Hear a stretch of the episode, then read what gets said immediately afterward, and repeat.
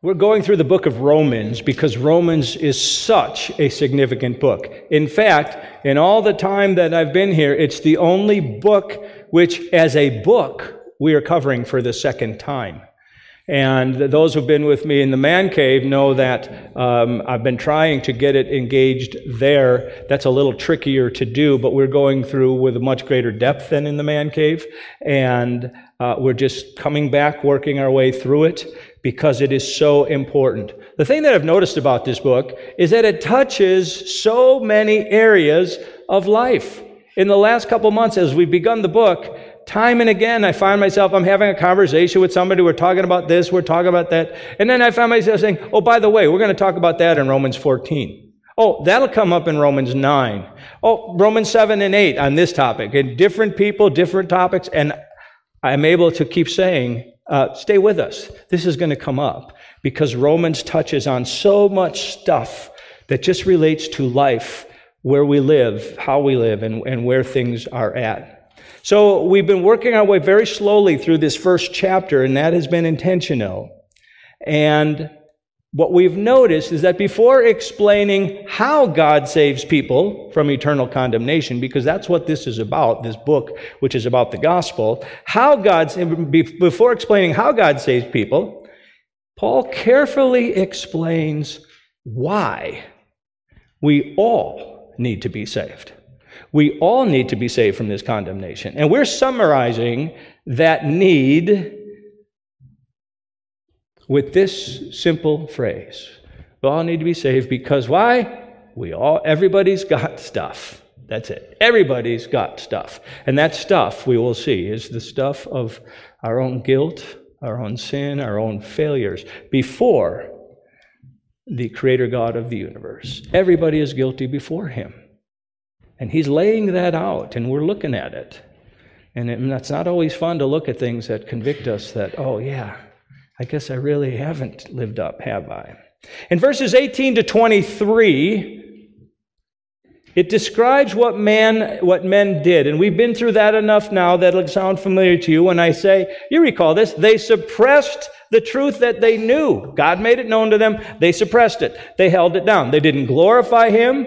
They were not thankful. They professed themselves as wise and in the process became fools. And they turn to idolatry. That's how those verses 18 to 23 describe what man has done.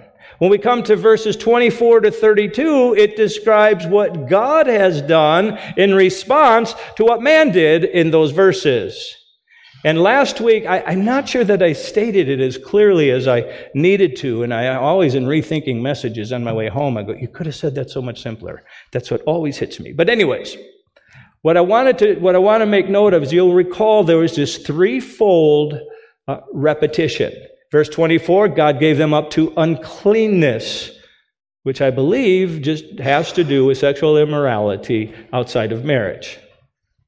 Second, he gave them up to vile passions. Now it's gone to sexual immorality that would be defined as homosexuality, not only outside of marriage, but outside of God's designs.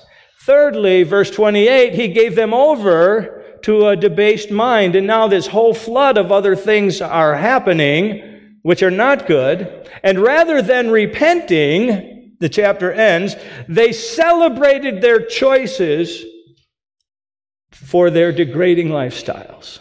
They didn't repent. They didn't realize what God had been doing, and, and they just thought it was a great idea. So that's what we tried to note about what God did very specifically. But what we didn't take virtually any time to deal with was the fact that in those same verses, God is describing his assessment of their behavior. And that's what we're going to deal with today that assessment of their behavior. So I want to read once again verses 24 to 32. They will sound very familiar to you, and we're going to take a different element of them as we follow. Therefore, God also gave them up to uncleanness. We just mentioned that. And the lusts of their hearts to dishonor their bodies among themselves, who exchanged the truth of God for the lie and worship and serve the creature rather than the creator who is blessed forever. Amen. Verse 26 For this reason, God gave them up to vile passions. For even their women exchanged the natural use for what is against nature. Likewise, also the men, leaving the natural use of the woman, burned in their lust for one another, men with men committing what is shameful, and receiving in themselves the penalty of their error, which was due. Verse 28, and even as they did not like to retain God in their knowledge, we seem to have heard that a whole bunch of times, haven't we? Even as they did not like to retain God in their knowledge, God gave them over to a debased mind to do those things which are not fitting, being filled with all unrighteousness, sexual immorality. That's where it started. We saw the progression there. And then it moves on wickedness, covetousness, maliciousness, full of envy, murder, strife, deceit, evil mindedness. They are whisperers, backbiters, haters of God, violent, proud, boasters, inventors of evil things, disobedient to parents, undiscerning, untrustworthy, unloving, unforgiving, unmerciful. Who? Knowing the righteous judgment of God, that those who practice such things are deserving of death, not only do the same, but also approve of those who practice them. Now, friends, because of where we are at as a country, where our culture is going, what I think we might find is that some of his assessments as to how God views these things, some of his assessments make sense to us, and some we're not so sure about. We're not so sure that we can agree with him on this. So it might be kind of hard to comprehend his assessments. It's kind of like it's kind of like this. Do you remember Biden was running as a uniter? Remember? Kamala took all that time to tell us how he was good old Joe. And, and he's going to bring us together. And, and Biden, you know, why did he get into the race? Because he's fighting for the soul of America. Remember that? And he's going to unite us. He ran on it. Wonderful. We want to be united. We were tired of years of, of rancor that was put forth, not necessarily fairly, but it was put forth with Donald Trump. But I began to not be able to comprehend something, though. Because as he's going forth with his ridiculously named Build Back Better program, he kept talking about how this was going to provide good paying union jobs. Always good paying union jobs. Good paying union jobs. And all the time I'm going, wait a second. Most of us don't work for a union. How are you uniting us? If you were just saying good paying union and non union jobs, I'm going great. I, I, see the unification here, but you kept pushing good paying union jobs. That's dividing us. So that to me was not comprehensible. But there is something that was comprehensible.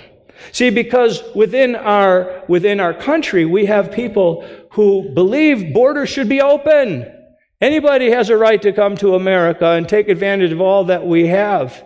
And we have just as many people who believe we need strong borders, that it just can't everybody be pouring in. And I can comprehend Biden's border position because he saw both sides of the country and he's kept everybody happy. If you want open borders, move down to the south. We're keeping the southern border open. If you want closed borders, move up north. We're keeping the Canadian border closed. He kept everybody happy.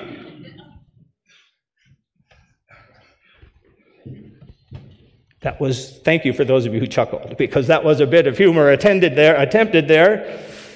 Seems like it's all incomprehensible. But what I'd like to begin with, I want to take it from the last and then come back up to it.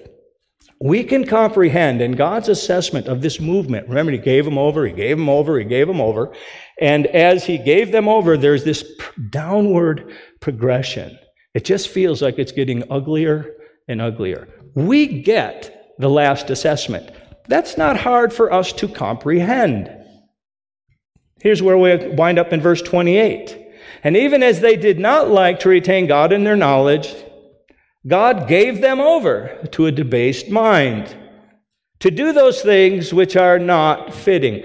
And most of this we don't have a problem with. Being filled with all unrighteousness, general statement, sexual immorality, which he's already started with in the earlier section, And then he jumps off from there. He says, Oh, it goes further than that. Wickedness. Well, we don't want wickedness filling our country. We don't want wickedness filling our lives. We don't want wickedness being that which is work in our families. We get that. Of course. Of course, God would say that's not good. Covetousness. We know that that creates problems when we feel like I should have what they have and the government should be used to give it to me. Yeah, we know that's got its own problems. Maliciousness, when we act in ways that are out literally to hurt people. I don't want to treat this person well. I don't want to care for them. And we do things that will hurt them. Not that we've ever seen that in our natural discussion anytime recently. Full of envy. Kind of goes along with the whole issue of covetousness. Murder. All right. We don't want murders to increase. We get it. This is a really ugly list that is here, and this is where they went to as they progressed downward by denying God. Strife, the constant fighting. Deceit. Nobody likes to be lied to. I mean, don't you just hate it when you know somebody lies to you? You do. I do. Evil mindedness, out making plans that are designed to, uh, to do things which are not good. And, and I could give you illustrations of each of these. I don't, wanna, I don't want to take the time for that because this isn't, this isn't the tricky part. We get this part, right? We're all in agreement. These things are not good. They're whisperers. They're always got these little plans going around and hiding this from somebody, hiding that. Backbiters. They're picking at one another. They're destroying one another's reputation. They're haters of God. Well, that can't be good. Violent, proud, boasters, inventors of evil things, disobedient to parents. And then he ends with five unwords undiscerning untrustworthy, unloving, unforgiving, unmerciful. This part we get. It's at the bottom part. It's the second half of that list of things, that progression that's going on. We get this. Do any of you want to build your lives on any of those things? No. We all want to build our lives on things that are better than that. So we, we accept that. You following me? We get it. We embrace that. Not good things, we get it. But when it comes to the first part, not the second part, the first part, we may or may not comprehend God's assessment. I had a conversation, uh, I don't know, maybe six weeks ago, two months ago. My son Mike called me, and he, he, was, he had clearly been in a conversation with somebody and the conversation had turned to the question of not that the Bible says homosexuality is wrong, but he's saying, Dad, can you tell me why? Why is it wrong? He wanted to be able to respond to the people who were kind of probing that maybe that's not such a bad thing. And he wanted to be able to say, no, here's why you don't want to go there. So, why is it wrong? That was my son, Mike. This last week, when Matt was home, and that's why Lori's not here, she was taking care of his kids, two arbors, while he was here with his cousin hunting. Uh, at the beginning of the week, we wound up in a conversation, same topic. And I assume Matt would have the same question. The same question being, uh, why is it wrong, Dad? And as I kind of went there, I said, you probably are thinking about like Mike does. He goes, no, actually not. He said, I'm fine if the Bible says it's wrong, that it's wrong. I don't have to answer that question. And that got me thinking a couple of other thoughts. So we may or may not comprehend and agree and go along with that first section. May come easy to us, it may not. But here's what I'd like to I'd like to speak to you first of all, if who are like Mike, who want a, want an explanation. Why is it wrong? Not just that it is, but why might God consider that to be wrong? And if you're like Matt, you go, I don't need an explanation as to why it's wrong.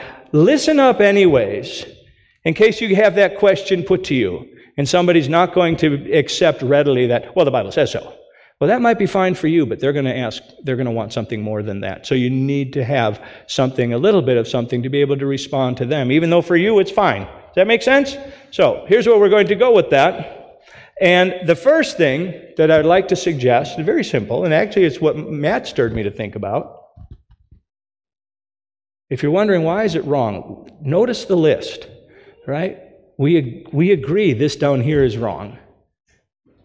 Up here is all part of the same progression. It's the beginning of the progression.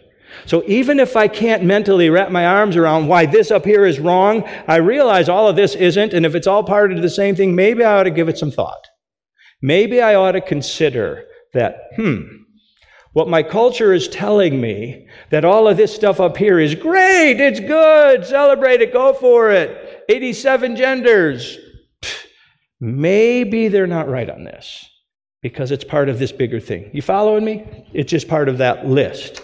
So it may want to cause us to question that. The second thing I'd like us to consider, this gets very personal uh, with each of us as we're processing that, is if you're struggling with why are we calling these things? Because my culture is telling me these things are all fine. If you're struggling with that question, you may want to ask yourself this question well, what about it bothers you? Why are you struggling that God lists this with all of these other things? Why? Pay attention to the answer that comes to that. Is it just that our culture is constantly reminding us? Do we know somebody who's in the lifestyle and they're very nice people? And they are. They are. The friends that I have had throughout my journey in life who are, who are in the lifestyle, I've loved every one of them. They're not out to hurt anyone. Perhaps we need to ask the question is how would other scriptures inform us on this? You know, what should we at least be aware that Leviticus 18:22 says of this lifestyle of men with men and women with women that it is an abomination? Maybe we ought to at least reflect on that for a time and see how that will inform us of this thing why we're bothered by uh, Scripture's strong stand against such a lifestyle. But something to think about. But mostly, what I want to share with you is what I simply call the Genesis connection. Takes us a little bit of thinking to go through it, but you're a smartest group of people that I have spoken with today, so you're going to be fine. You're going to be fine. Genesis chapter 6. Those of you who know your Bibles well are already resonating with the fact that this is about Noah about the flood. And those of you who have been at least through Sunday school probably have heard that, you know, Noah uh, was selected because God was going to cleanse the earth. He's going to start things all over. Why? Because their thoughts were only evil continually. Everything in their thoughts. That's kind of where we go with little kids. But you're a mature audience, and I want to remind you that verse 11 and verse 13 very specifically say in Genesis 6 that violence filled the earth. Violence was the problem. This is where mankind had degraded to. And if you think about it, right after the fall, violence was an issue. Cain and Abel. Next chapter after we have the fall, violence. Followed by Lamech a guy who does violence. By the time we get to Genesis chapter 6, the earth is filled with violence, and God's going to cleanse it. So you need to understand that's before we get to the actual flood. And then they're coming off the ark, you know the whole story. And God is instructing Noah here's how you need to live now. This is what you need to establish as you go forth. And we read in Genesis 9, beginning in verse 6. Genesis 9, verse 6 Whoever sheds man's blood, by man his blood shall be shed. For in the image of God he made man. And as for you, be fruitful and multiply, bring forth abundantly in the earth and multiply in it. So God was doing two things. First, when he says, Whoever sheds man's blood, by man his blood should be shed. He is establishing government. He is establishing for the first time that there needs to be an entity in place that will help curtail that rampant violence that had taken place before. And it's going to be men are going to set up a government that's going to curtail that. And stay with us through Romans 13, and you'll see this is coming. What is the good and godly and, and purposeful role of government? We're going to discuss that further. We'll get there. But here in Genesis chapter 9, verse 6, he first sets up a, uh, uh, the institution of government to curtail evil. Why? Did you notice what he said? Why is it we can't let that happen again? That, that what government is going to be called upon to do is to take the murderer and deal with him according to capital punishment. He institutes capital punishment for dealing with murder. Hmm. Why? Whoever sheds man's blood, by man his blood shall be shed, for in the image of God he made man.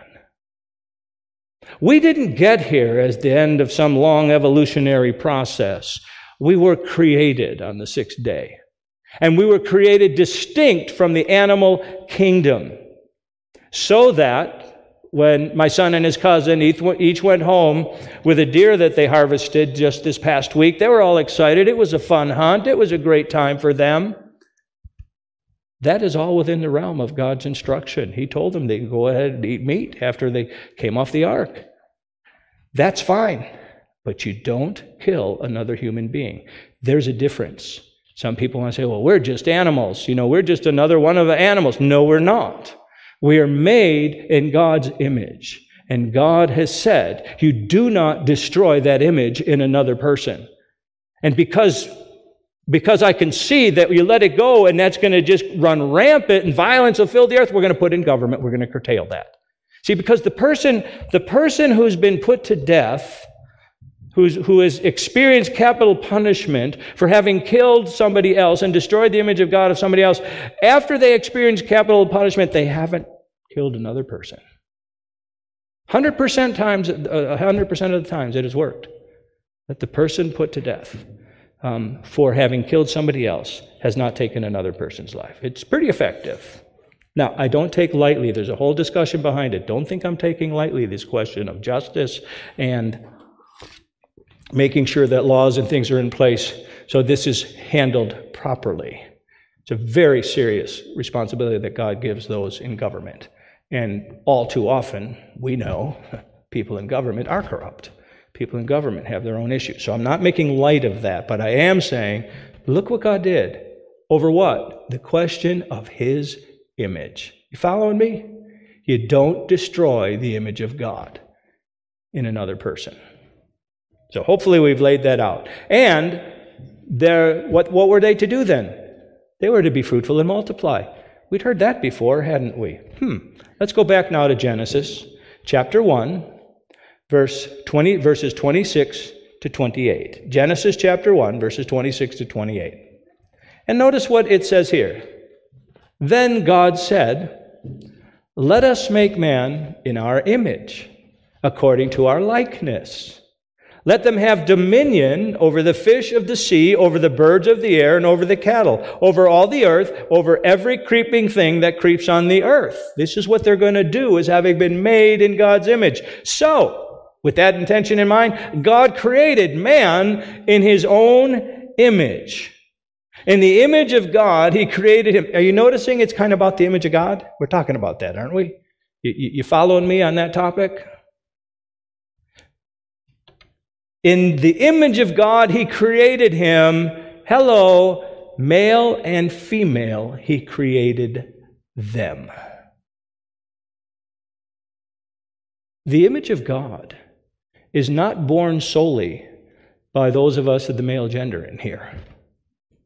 We carry some aspect of it, but we don't carry the whole aspect of God's image. Because the women here carry some other of the aspect of God's image. And collectively, we're almost getting there. Because I believe for the full image of God to be seen, you need this maleness and this femaleness to come together to create this otherness called a baby. And now we have a picture of the triune God. takes three. That image is being fulfilled. And you'll notice that their task is be fruitful, multiply, fill the earth, have dominion over it. The only way they're going to have dominion over the earth is if there's enough of them for that to happen.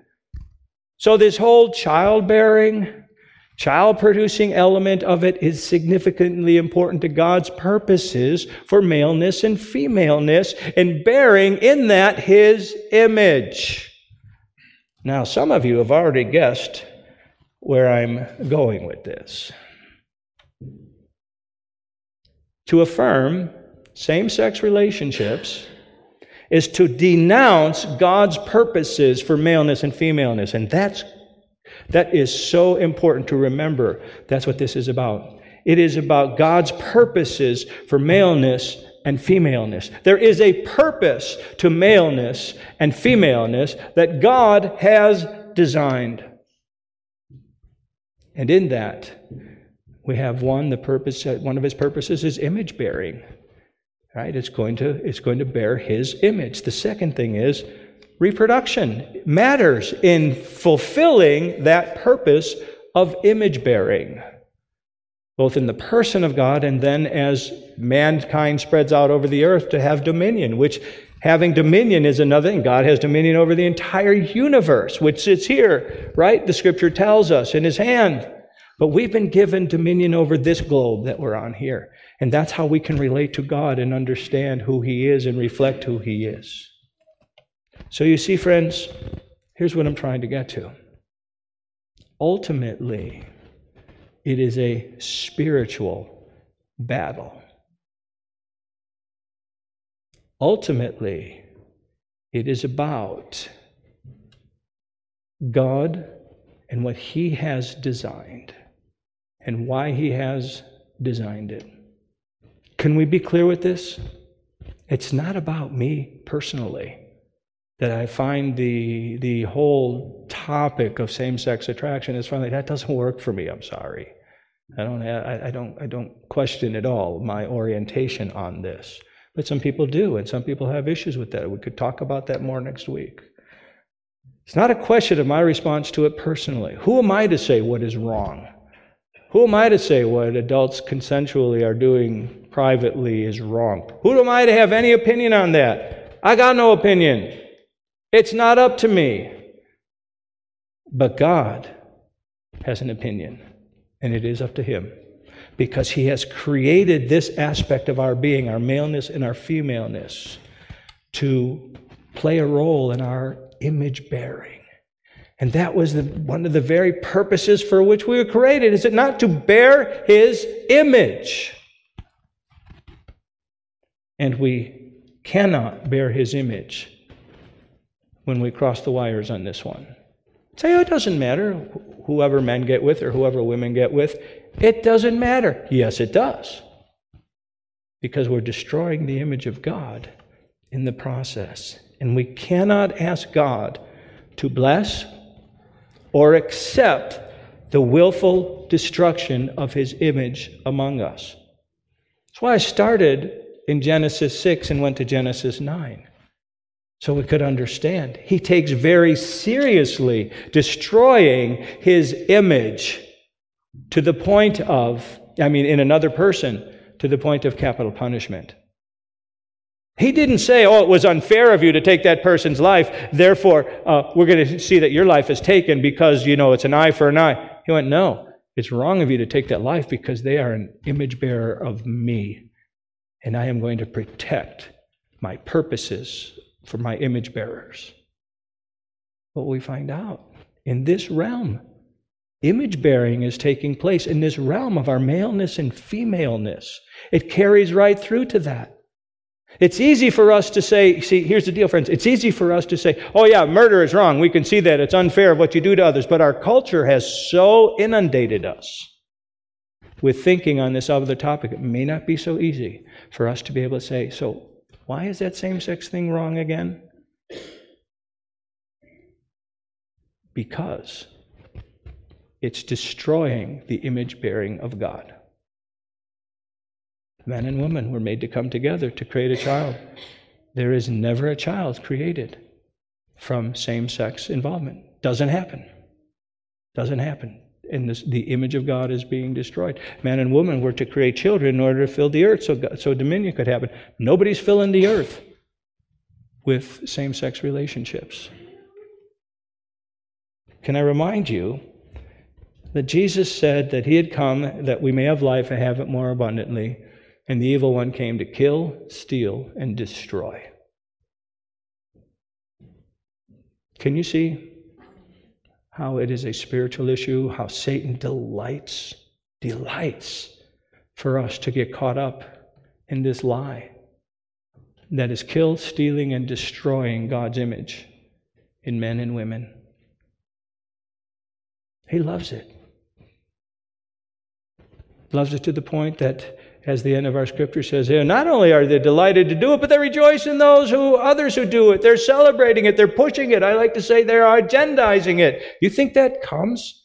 That that purpose of, of all of this constantly pushing this stuff comes from God in heaven? I don't think so. So, friends, please understand what I'm saying. The people who I know who are involved in same that I know who are involved in same-sex attraction issues and relationships, I love them and I care about them. But because they're people just like you and me, and everybody's got stuff. This is their stuff. I might talk about more, more about this next week, but I love them. I, I, I care about them. They're nice people. They're not terrible people. This is their stuff. Like we all got stuff. But understand, I can't, I can't affirm them. That's, that's good for you. Thanks for knowing who you really are. Thanks for, for being brave enough to come out with that. No, that's a lie we're being told, friends. That's a lie we're being told. That somehow this is okay. Because it's destroying the image of God. A little harder to understand, but still the same issue for the reason that God cleansed the earth in the time of Noah. We were destroying the image of God with one another, and now we're back to that place. We're just going about it a different way. Because we all know, well, we don't want to do murdering anymore. And the evil one just comes right in. Remember, he's more subtle than all the beasts of the field, and he just comes right in. Well, I got a new way to destroy God's image in your midst. Here's what it's going to be. we're all going, oh, great, this is really good. No, it's not. No, it's not, friends.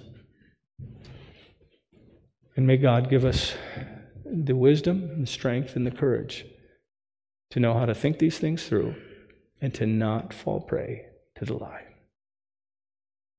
Let's pray. Father, thank you. Thank you that you are so loving, you are so gracious, you are so kind. And Lord, when we see our culture just going in directions, one place after another after another, in places that are contrary to your will, so contrary to what you've revealed of yourself. Lord, um, thank you that you continue to be patient and gracious and reach out to people.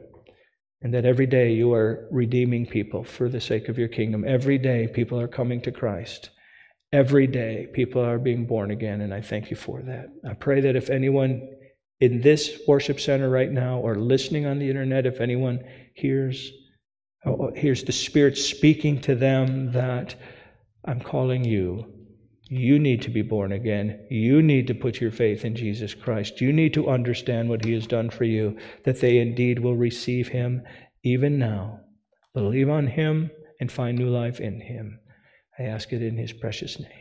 Amen. Amen.